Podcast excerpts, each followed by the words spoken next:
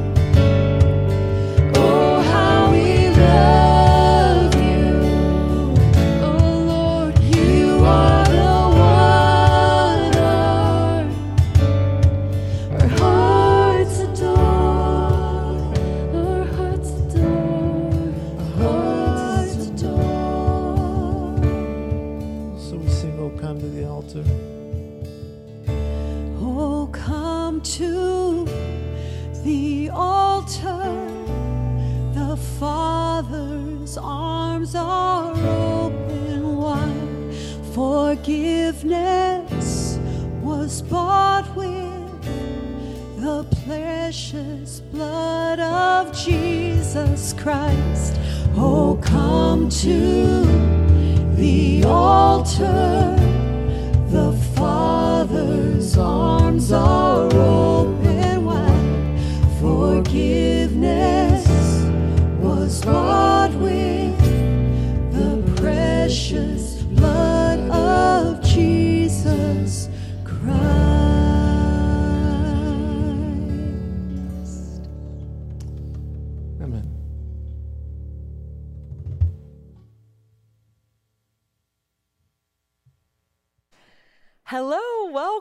guys. We're diving into week two of the book of Acts, and today's topic is Can I get a witness? Can I get a witness up in this place? I miss being with you because I feel like I would hear some voices right now and see some hands in the air, um, but I know that you're interacting with me through your screen. So thank you so much for being present. Uh, thanks for diving into this book and this time with us. If you're new and joining for the first time, uh, we are a church in Eagle Rock, California, uh, and we offer a Bible study to anyone in the world who wants to follow. So if that's you, welcome. We are currently studying the book of Acts.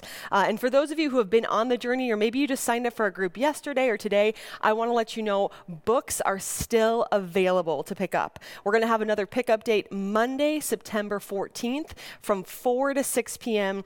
at the CA offices, 2401 Colorado Boulevard. If you want a study guide, a book to dive into the Word, uh, we want to invite you to pick up a copy and we want you to be able to see the Word and interact with it because we believe the Word is alive and active. And if you can't make it to the book pickup, no worries. Our entire book is available for free download online. So whether you come and get one or you print it off, uh, I encourage you in this season to print it off so you can you can interact with it, you can see it, you can highlight it, you can touch it, uh, smell it, taste it, the whole nine yards.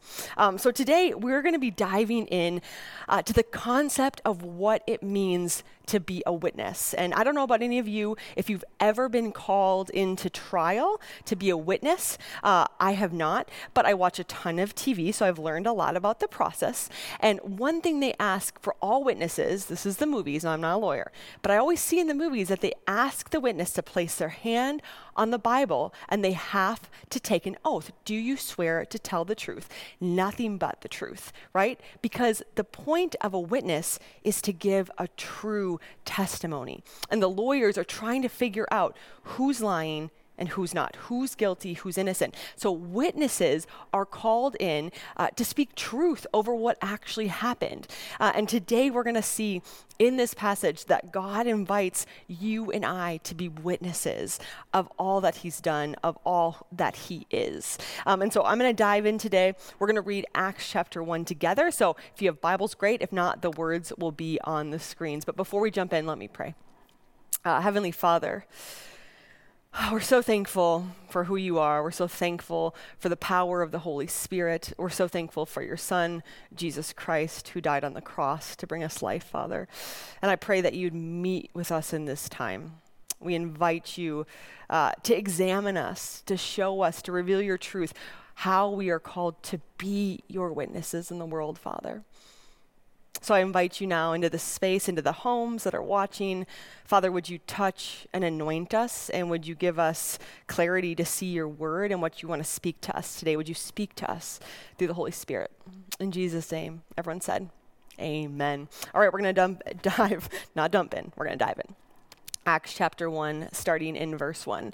Uh, you can follow along with me. It says, In my former book, Theophilus, remember last week we talked Theophilus means lover of God. In my former book, Theophilus, I wrote about all that Jesus began to do and to teach until the day he was taken up to heaven, after giving instructions through the Holy Spirit to the apostles he had chosen. After his suffering, he showed himself to these men and gave many convincing proofs that he was alive. He appeared to them over a, day, a, period of 40 days and spoke about the kingdom of God. On one occasion, while he was eating with them, he gave them this command Do not leave Jerusalem, but wait for the gift my father promised, which you have heard me speak about. For John baptized with water, but in a few days you will be baptized with the Holy Spirit. We're going to talk about that today in a second. Verse 6. So when they met together, they asked him, Lord, are you at this time going to restore the kingdom to Israel? He said to them, It is not for you to know the times or dates the Father has set by his own authority, but you will receive power when the Holy Spirit comes on you, and you will be my witnesses in Jerusalem and in all Judea and Samaria and to the ends of the earth. After he had said this, he was taken up before their eyes, and a cloud hid him from their sight. Verse 10 They were looking intently up into the sky as he was going, when suddenly two men dressed in white stood beside them. Men of Galilee, they said, Why do you stand here looking into the sky? This same Jesus who has been taken from you into heaven will come back in the same way you have seen him go into heaven. We're going to pause there. Um, this is exciting. We're kicking off the book of Acts and we're getting right into it. So, if you'll remember, the book of Luke gave Jesus' life story, his ministry, testimonies of all that he did. And the book of Acts is the result of everything that happened because Jesus Christ came, lived on this earth, died for our sins, and rose again.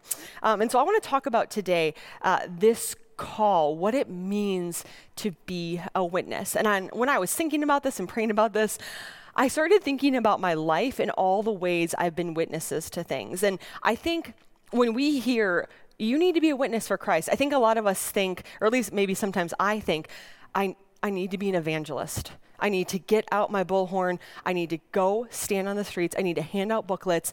Uh, I need to, to teach the four laws. Um, and I want us to reconsider um, what it might mean to be a witness. And when I was thinking about it, uh, I was thinking about this year, right before Christmas. Um, I went to Target, which is a store that I love. And for those of you that know me, you know I love the clearance section. I love any kind of deal that's out there. Uh, and I was in Target and I was just walking around and I came across a razor, a women's razor. Yep, this is what we're talking about today. A women's razor called the Flamingo and it had cute little packaging and it was on sale for $10. And so I thought, you know, I can afford $10 um, for a new shaving experience. So I bought the razor, I brought it home. Well, let me tell you, it blew my mind, this little razor. It came packaged in the cutest little box. It came with one of those sticky things that sticks to the side of your shower. Um, I got to choose my personalized color, which is bright coral, which I think reflects my personality. And I don't know what it was the aesthetics, the little thing on the wall. I, I shaved my legs that day. And it was the best shaving experience I ever had. And so, what proceeded out of that is that that next two weeks of conversation, every single person I talked to, uh, I would tell them about the razor. I wanted them to have this same experience for $10 that I had. So I convinced my friend to get, friends to get it. It was Christmas time. I bought a $10 razor for every $10 gift exchange I had just because I felt like I wanted the world to know how great this cheap razor was that's a great example of what it means to be a witness. And you and I are a witness of all different types of things. Uh, a razor is a silly example, but you'll know exactly what I'm talking about. When I go to Trader Joe's and I find something new, I tell at least 10 people in my life about it. Hey, I just, have you tried the new coffee? Oh, did you get that new cookie butter spread with, I mean, you name it. We're selling this to each other. We're, we're witnesses. We, experience something and naturally we talk about it with others. So when I invite us, when we're going to explore what it means to be a witness, um, I want you to maybe expand your concept of what a witness is, because I think the first thing you and I do, especially when it comes to the church theology, the first thing that's easy for us to do is check out of the equation of, well, Cole, you're you're a pastor, I'm not. I'm, I'm not called to be a witness of that. We are called to be witnesses of all that we've experienced, and so I want to invite you. You you are a witness in who you are, in the way God made you. Um, you don't have to be an incredible speaker. You don't have to memorize scriptures and quote them back at people. Uh, you're a witness just by sharing your experience, giving your testimony um, of your relationship with Jesus. So I want to start in verse 3. Uh, it says, After his suffering, Jesus, he showed himself to these men and gave many convincing proofs that he was alive. He appeared to them over a period of 40 days and spoke about the kingdom of God. So Jesus promised that he would go up to the Father, uh, that he would rise again on the third day. And so after he was risen, that's what we know as Easter, uh, Jesus made an appearance to 1 Corinthians uh, 15 6 says, he made an appearance to over 500 people. Jesus wanted the world to know that indeed he had fulfilled his promise. He was alive. So over 500 people witnessed Jesus alive and well and interacting. It says he gave many convincing proofs. Jesus made sure that people who had known him, who had heard of him, experienced that he had indeed resurrected, that he was alive. And then it says in verse 4 on one occasion while he was eating with them, see, right? Risen, eating, normal stuff. He gave them this command. He says, Do not leave Jerusalem, but wait for the gift my father promised, which you have heard me speak about. For John baptized with water, but in a few days you will be baptized with the Holy Spirit.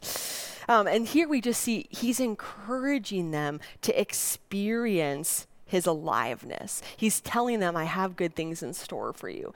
Um, and so, what I want to encourage you today, I want to remind you that you are called to be a witness. You and I get to testify about who Jesus is. In the book of Acts, we see him appearing after 40 days, giving proofs that he's alive, because he wants the word to spread that he indeed is true to his promises. Um, but the first thing that we need to know about being a witness is it starts with experience you and I cannot be witnesses to something that we don't experience. No witness will ever get called to the juror stand who wasn't actually there present at the scene of the crime. To order to be witnesses, we have to experience the goodness of Jesus. And in the book of Acts, his disciples walked with him. They talked with him. They they wondered himself when he disappeared when he cr- was crucified on Friday. They they didn't know what was going to happen. And then on Sunday, the third day, he rose again and he came back to show them, I am alive. Now, some of you out there uh, are new in your walk with Christ, and I wonder if some of you are asking, Jesus, I don't, I don't know if you're alive. If that's where you are, I want to encourage you to lean in and ask Jesus to reveal himself to you. Ask him to show you what it means that he's alive. Ask him to give you a proof, to, f- to feel a nudge. Ask Him, seek Him. God promises, when you seek me, you will find me. Knock, and the door will be open. So, for those of you that are seeking, I want to encourage you to continue asking, to continue.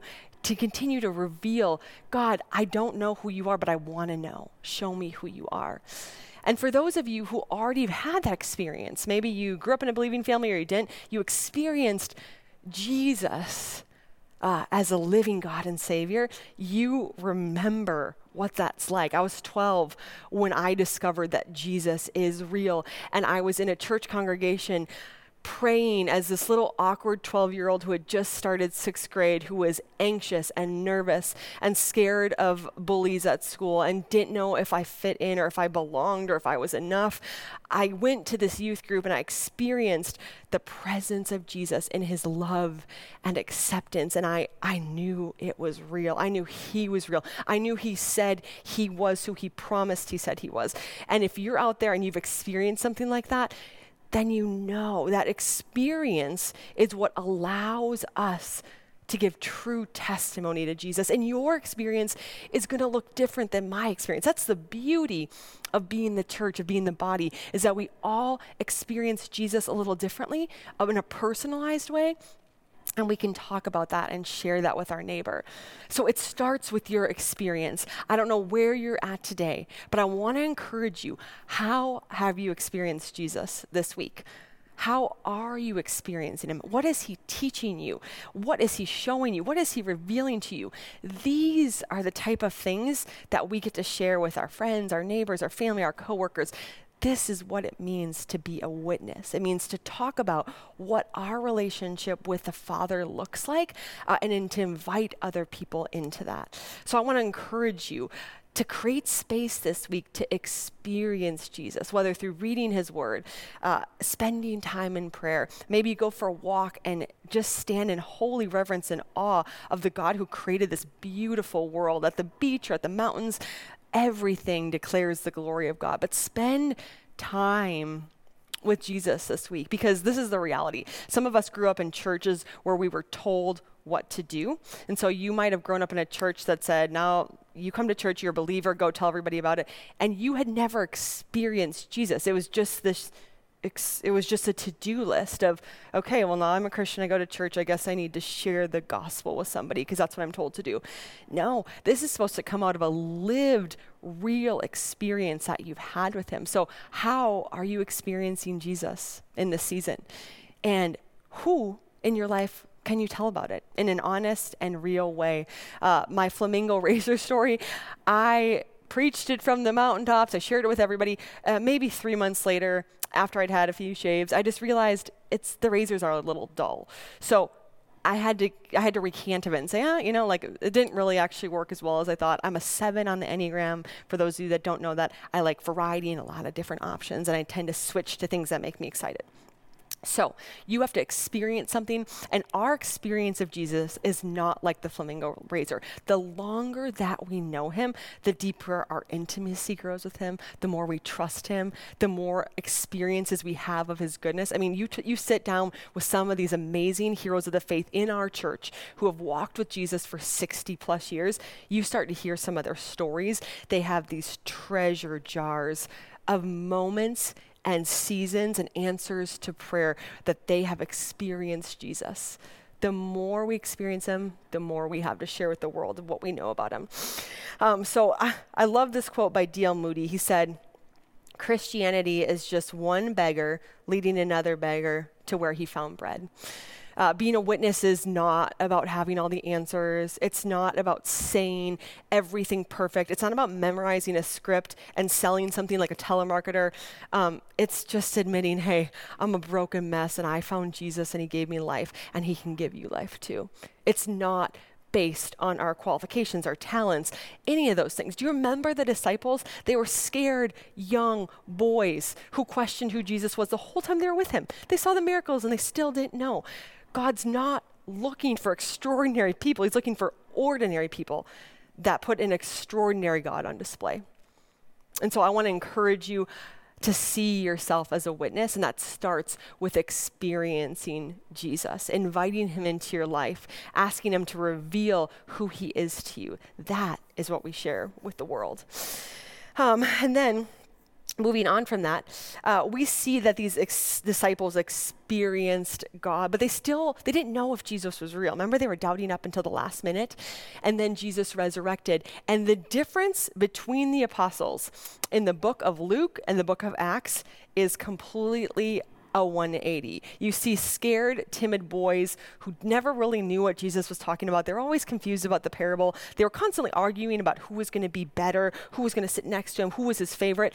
And all of a sudden, you see this flip, and you're going to see it as we read the book of Acts of these ordinary men who start to do extraordinary things. And that's the second point we come to today. We are called to be witnesses, and that's based on our real lived experience of Jesus. And the second part is how we are witnesses is not in our own strength, it's in the power of the Holy Spirit. You and I cannot by ourselves be witnesses. We don't have the courage. We don't have the boldness. We don't have the discernment and the wisdom and understanding uh, to be witnesses in and of ourselves. So we can go out and try. You and I can try to share Jesus with everybody. But if we don't have the Holy Spirit guiding us, prompting us, helping us, moving in us, it's like it's like a three year old going to the candy shop to buy something and the credit card doesn't work because they don't have one because they're three. But a parent who goes in with a credit card can buy their kid the whole store, right? Well, depending on how good your credit line is. That's my dream that the credit line would buy the whole store. But we need the power card. We need the Holy Spirit who can purchase things, that can give us things, that gives us access to things you and I don't have in our own humanness. Um, and so I want to show you in this text, uh, Jesus tells them to wait on the gift of the Father, the promised gift. And he says, For John baptized with water, but in a few days you will be baptized with the Holy Spirit. Now, baptism in the Holy Spirit is a really big topic with a lot of different opinions, a lot of different views, and I want to be super respectful to whatever background you come from. Um, a lot of really wise scholars don't land on the same page of this, but I just want to share from my own study um, a commentary I read by Jon Courson, who helped me to understand w- this concept of baptism of the Holy Spirit. I hope it's helpful for you. Um, and again, we're all studying the scriptures, we're all learning. Um, this is something that we don't always know the ultimate answer, but I want to share with you something that I learned that I think is helpful. Um, Jon Courson broke uh, the concept and the relationship of the Holy Spirit into three different parts. He said there are three different relationships we can have with the Holy Spirit. The first one is the Holy Spirit with us. The second is the Holy Spirit in us. And the third is the Holy Spirit on us. So I want to share the three verses that he gives uh, just for food for thought for your time today. Uh, the first one is the Holy Spirit, baptism of the Holy Spirit. One, the Holy Spirit is with us. Uh, John 14, 15 through 17 says this. Jesus is talking. He says, If you love me, keep my commandments, and I will ask the Father, and he will give you another advocate to help you and be with you forever, the Spirit of truth. The world cannot accept him because it neither sees him nor knows him, but you know him, for he lives with you and will be in you. So, this concept that the Holy Spirit is always with us. The Holy Spirit is the one who's drawing us near to God. If you're in a season where you're questioning faith, you don't know if Jesus is real, um, and you're watching this, I want to encourage you that it might be the Holy Spirit revealing to you nudging you, helping move you along to know the living God. The Spirit of God is with us, it's with His people. The second one is the Holy Spirit is in us. Um, John 20, 21 through 22. Uh, it says, Again, Jesus said, Peace be with you. As the Father has sent me, I am sending you. And with that, he breathed on them and said, Receive the Holy Spirit. Uh, we believe that when you come to know Jesus and accept him as the, your Lord and Savior, when you invite Jesus into your heart, um, to put it the way some Sunday schools put it, once you believe that we believe the Holy Spirit comes in you and lives in you, it's a gift that you get. Um, it's like Jesus coming in and he brings his cousin with him that's going to help guide you to all truth. So we believe that Je- the Holy Spirit is always with us and that when we receive Jesus, that the Holy Spirit comes into us. And the last one is on, and this is the verse that we read today, Acts 1 8.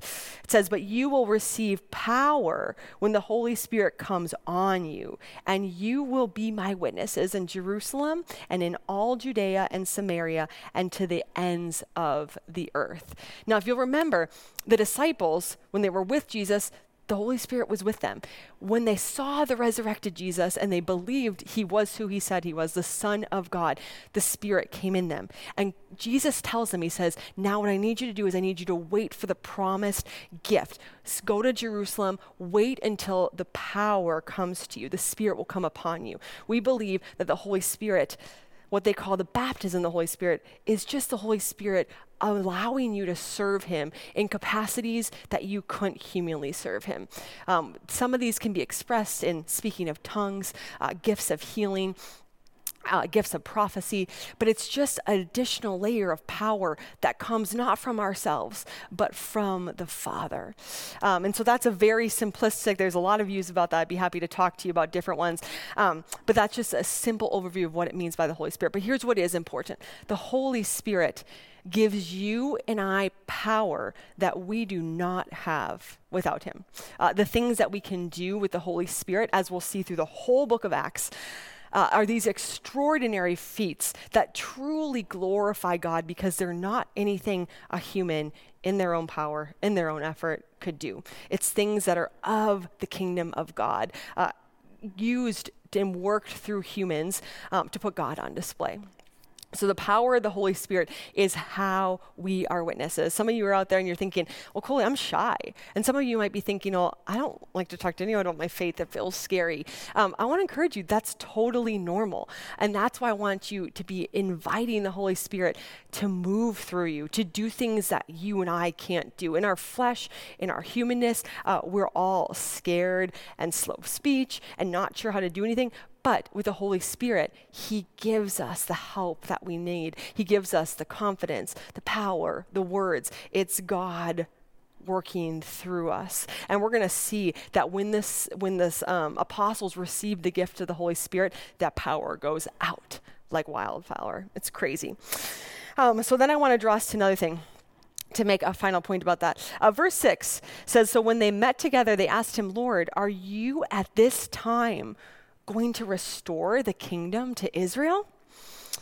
You see, the disciples thought that when Jesus talked about the kingdom of God, they, they were hoping, they thought that he meant a political kingdom, a kingdom with a ruler, with a military force, with economic power. They were waiting for Jesus uh, to be on the throne of Rome, to over, to supersede the government was, that was there and place his own government in.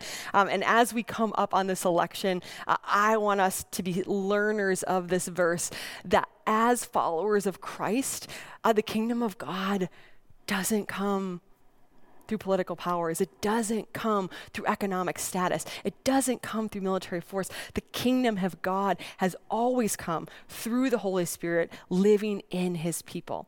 God's plan to, to bring the kingdom of God to earth was through his church and we put our hope in Jesus Christ alone. And I say that to encourage some of you. I know a lot of people are scared about the upcoming election, and I understand that. Um, but we believe that God is still on the throne, that He's bigger than all of it, and that He doesn't use political, military, economic forces, but He uses His people, which is why it's so important that you and I are witnesses of all that He's done. He chose the apostles to send out and to spread the word about him. These were ordinary, unschooled men. Uh, Acts 4 says that it's one of my favorite bo- verses of the Bible. It says, The people took note that these ordinary, unschooled men had been with Jesus. You and I are ordinary people, um, but we serve an extraordinary God who wants to use our one small, important life to change the world. And He doesn't choose celebrities and people with a lot of fame or the most Instagram followers. He, he chooses humble, normal people who are willing to trust him and willing to follow him and willing to submit to him. And so I want to encourage you God wants to use you. And if you think you're not enough, I want to encourage you that God is enough and he will give you the spirit to do all the things that you cannot do. Uh, that's an invitation I don't want you to miss today. Uh, so we saw in the apostles' lives, uh, they doubted, they were childish when they were with Jesus, they didn't know what was happening, they were confused by a lot of things. Well, then they wait in Jerusalem for the promise of the Holy Spirit. And that's what the book of Acts is all the things the disciples did once they received this power, the Holy Spirit on them to do things that they could not do. And just one more note uh, for those of you that are wondering, how do I receive the Holy Spirit? How do I get more power? Um, it's the same way that you and I receive Jesus. It's simply through faith. We believe He is who He says He is, that Jesus Christ died to set us free from our sins, um, and that it is no longer us that lives, that Christ that lives within us. It's the same with the Holy Spirit. We ask, Lord, Will you show me who the Holy Spirit is? Will you give me his power to be your witnesses on the earth? Uh, and we receive it through faith. So, some of you out there today, I have a sense and a feeling that some of you are hungry for more of the Holy Spirit's power. I want to encourage you, uh, be in prayer about that this week. Ask the Lord uh, to give you his spirit, to anoint you uh, with a fresh layer of his power and his movement uh, to bring the good news to all the earth. Ask him this week, and I'd love to hear about it if you have an experience with it. Um, and then the third point that I want to make today, I'm going to finish. We're not going to go through the whole book just for sake of time. But I want to read to you verse 12 and 14. Um, continuing on from where they left off, seeing the men. Uh, it says, Then they returned to Jer- Jerusalem from the hill called the Mount of Olives, a Sabbath day walk from the city. When they arrived, they went upstairs to the room where they were staying. Those present were Peter, John, James, and Andrew, Philip and Thomas, Bartholomew and Matthew, James, son of Alphaeus, and Simon the Zealot, and Judas, son of James. They all joined together constantly in prayer, along with the women and Mary, the mother of Jesus, and with his brothers. The third point I want to make today with you is the waiting matters, right? The waiting matters. God does some of his best work in the waiting periods. And so the Lord could have easily given them the Holy Spirit as he was ascending. But no, he said, go and wait for the promised gift that my father told you about. And I think this, this next two verses are just a beautiful picture of what the Lord his invitation is for us as the church. You see his 12 disciples go to the upper room um, and pray con- constantly, worshiping, waiting for him, trusting that he who promised is able to receive. What do you do in the waiting period? What do you do uh, when things are not as they were? What do you do when you haven't heard from Jesus or you've asked for something and you haven't received it? When you're in that tension point between promise given and promise received, what do you do?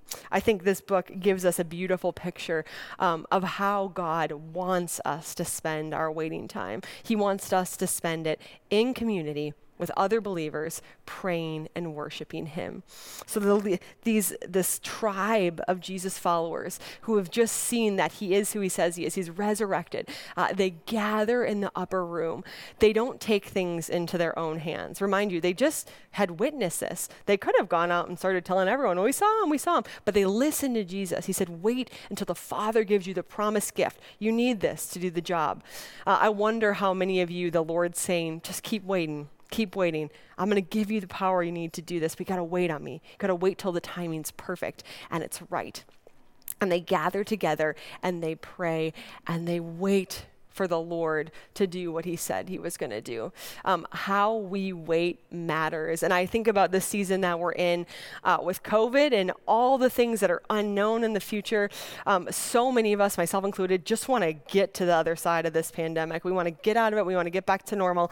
And I want us instead to give God authority and permission to use this waiting period however He wants. I believe God has a lot to show us about who He is, what He has for us. Um, he wants to reveal the power we have access to through the Holy Spirit. I think this period of waiting uh, is a time for us to be praying as a community and to be worshiping God who is able to make all things possible through his son Jesus Christ. That's what this season of waiting can be for us. Um, and so, whatever you're waiting for today, uh, I understand the pain of waiting.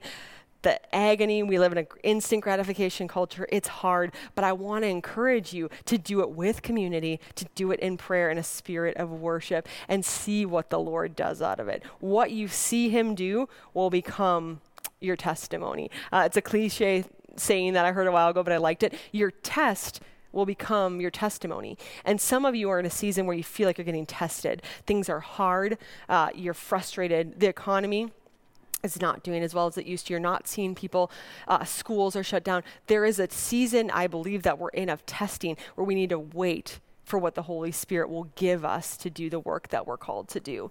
Um, and so hang in there. Continue to gather in Jesus' name. Uh, ask the Lord for what you need in this season, and it will become what you talk about on the other side. So don't waste this time. Um, so, just a few things to close us out with. I want to highlight that Acts 1 8 is essentially the thesis of the whole book of Acts. It says, uh, But you will receive power when the Holy Spirit comes on you and you will be my witnesses in Jerusalem and in all Judea and Samaria and to the ends of the earth. Uh, a funny note about that is that when Jesus said this, he was in Jerusalem and he said, You'll be my witnesses in Jerusalem, Judea, and Samaria, and to the ends of the earth. And do you know uh, that Los Angeles, California is the ends of the earth from where this happened? That the gospel has gone forth in the power of the Holy Spirit. And because of faithful witnesses that went before us, you and I know the good news that Jesus Christ is alive and on the throne and that we're accepted and loved by him. We know that through the testimony of others. Uh, and I wonder today who in your life uh, needs to hear about the good news of Jesus? Which one of your friends uh, has no hope in this season? Is just lost, confused, in despair, who needs a community of people to rally around her, pray for her, remind her that she's not in this alone, remind her that she can't save herself and that Jesus Christ already died to save her? Who needs to hear your testimony today? Um, I want you to pray about that this week.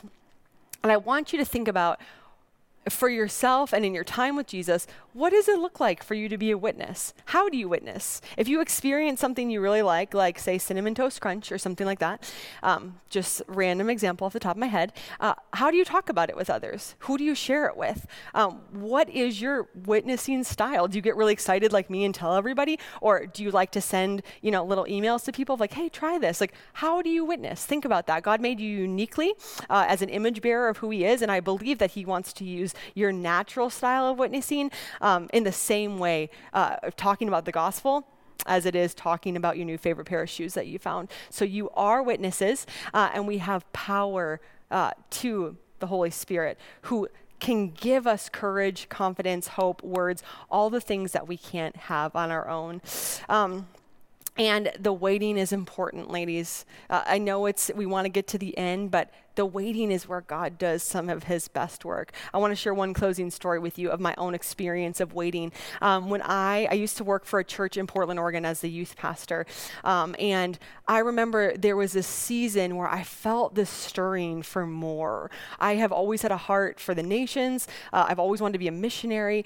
And one day I was just praying and I found this program online, uh, Masters of Arts in Transformational Urban Leadership. And it was a program that sent people into the slums to live out the incarnational mission of the gospel of Jesus um, and studied all different types of uh, environmental best practices, education best practices, microfinancing and loans.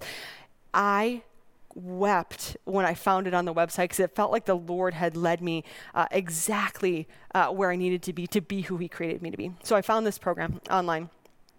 And I immediately, I knew that this was from the Lord. I immediately went to my pastor at the time. I showed him all the papers. I said, I, I, think I found my calling in life. This is it. I, I'm going to do this. And he was like, Coley, okay, okay, great. Like, all right, does this mean that you're quitting or that you're resigning? And I was so excited. I was like, yeah, yeah, yeah, yeah, I'm, yeah, I, I, gotta go, I gotta go. Jesus is calling me, I gotta go. Um, and so he's like, okay, okay, you know, like we're so sad to see you go, but this, this is amazing, this program. Okay, I'm gonna tell uh, the board of elders then on Thursday at our next meeting that that you are officially uh, resigning or quitting. And I was like, okay, great.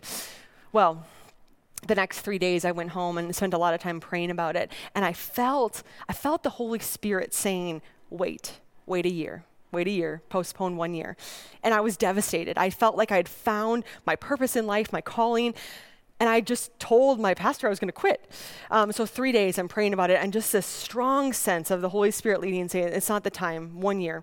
So, I called the director of the program. I tell him, I don't feel peace about it. I think I'm supposed to wait one year. And he said, Okay, I respect that. But just so you know, everyone who's ever said that, people don't come back because life happens. You get married, you find another job uh, the cost of leaving everything to go serve Jesus is heavy. So if you don't do it now, just in our past experience, uh, most people who say that don't ever do it. And this devastated me. I thought, no, no, I know I need to do this, but I'll listen to the Holy Spirit. I called my pastor. I said, "Hey, did you did you have the board meeting yet? Did you tell everybody I quit?" And he said, "No, no, no. That, it's at seven. It's five o'clock right now." I said, "Great. Can you can you hold off? I think I'm supposed to wait on this for a year. He said, Are you sure? I said, Yeah, I really f- I feel the Spirit calling me to wait. Even though I want to do this today, I just sense I'm supposed to wait. Well, long story short, uh, in the course of the next six months, um, a new pastor came on staff, uh, and he loves the Lord. He loves missions. Uh, amazing man of God. So the Lord gave me the privilege of working with this new pastor for a full year. And when that year was up, I brought this master's program to the pastor I'd worked with for a year. And I said, I think I'm supposed to do this. And he said, Coley, You are called to do this. And we want to bless you. We want to be your supporters. We want to be the people that help you live on mission for God. And so, because I waited the whole of the year, I got to establish a relationship with a pastor to this day who I respect and love so much. And after one year, that pastor encouraged the entire church to support me, and they paid for my entire master's program and sent me on my way as their missionary. Now, I say this story not to tell you this is always the way it works out, but I tell you this to give you hope that when God asks you to wait for something that you want and you want today, and you don't understand why He's not giving it to you, I want to tell you we serve a God who has purposes and plans for you, and they are good, and they are to prosper you and not to harm you. So wait, wait on the Lord for whatever it is that He has for you because it's good and it is worthy, and it will be so much better than if you try to get the promise on your time and in your power. So I want to encourage you today. You are witnesses. You have access to the Holy Spirit, and we are in a season of waiting from power on high. Will you join me in praying and inviting God to use us this week to be his witnesses in all the earth? Let's pray. Heavenly Father, I thank you that you invite us into your ministry, God, that you use the church to bring about the kingdom of God. Uh, Father, we're humbled and we're also terrified because that's a really big job. And so I pray for all the women who are watching this week, Lord, that you would anoint them with the power of the Holy Spirit uh, to do things that are bigger than them, Father. We trust you uh, for your for your power, for your touch, for your hand to be upon our lives. And I pray for my sisters that are struggling in the wait, God. Whatever it is they're waiting for, would you give them hope and courage and a reminder that you are working behind the scenes for their good today because that's the God you are. You are a good, good Father.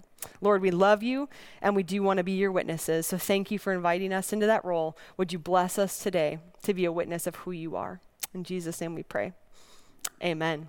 All right, I hope you guys are enjoying your women's Bible study groups. Uh, again, if you need anything, you can email women at cachurch.com uh, and we will get back to you as soon as possible. So thanks for diving in with us, praying for you this week.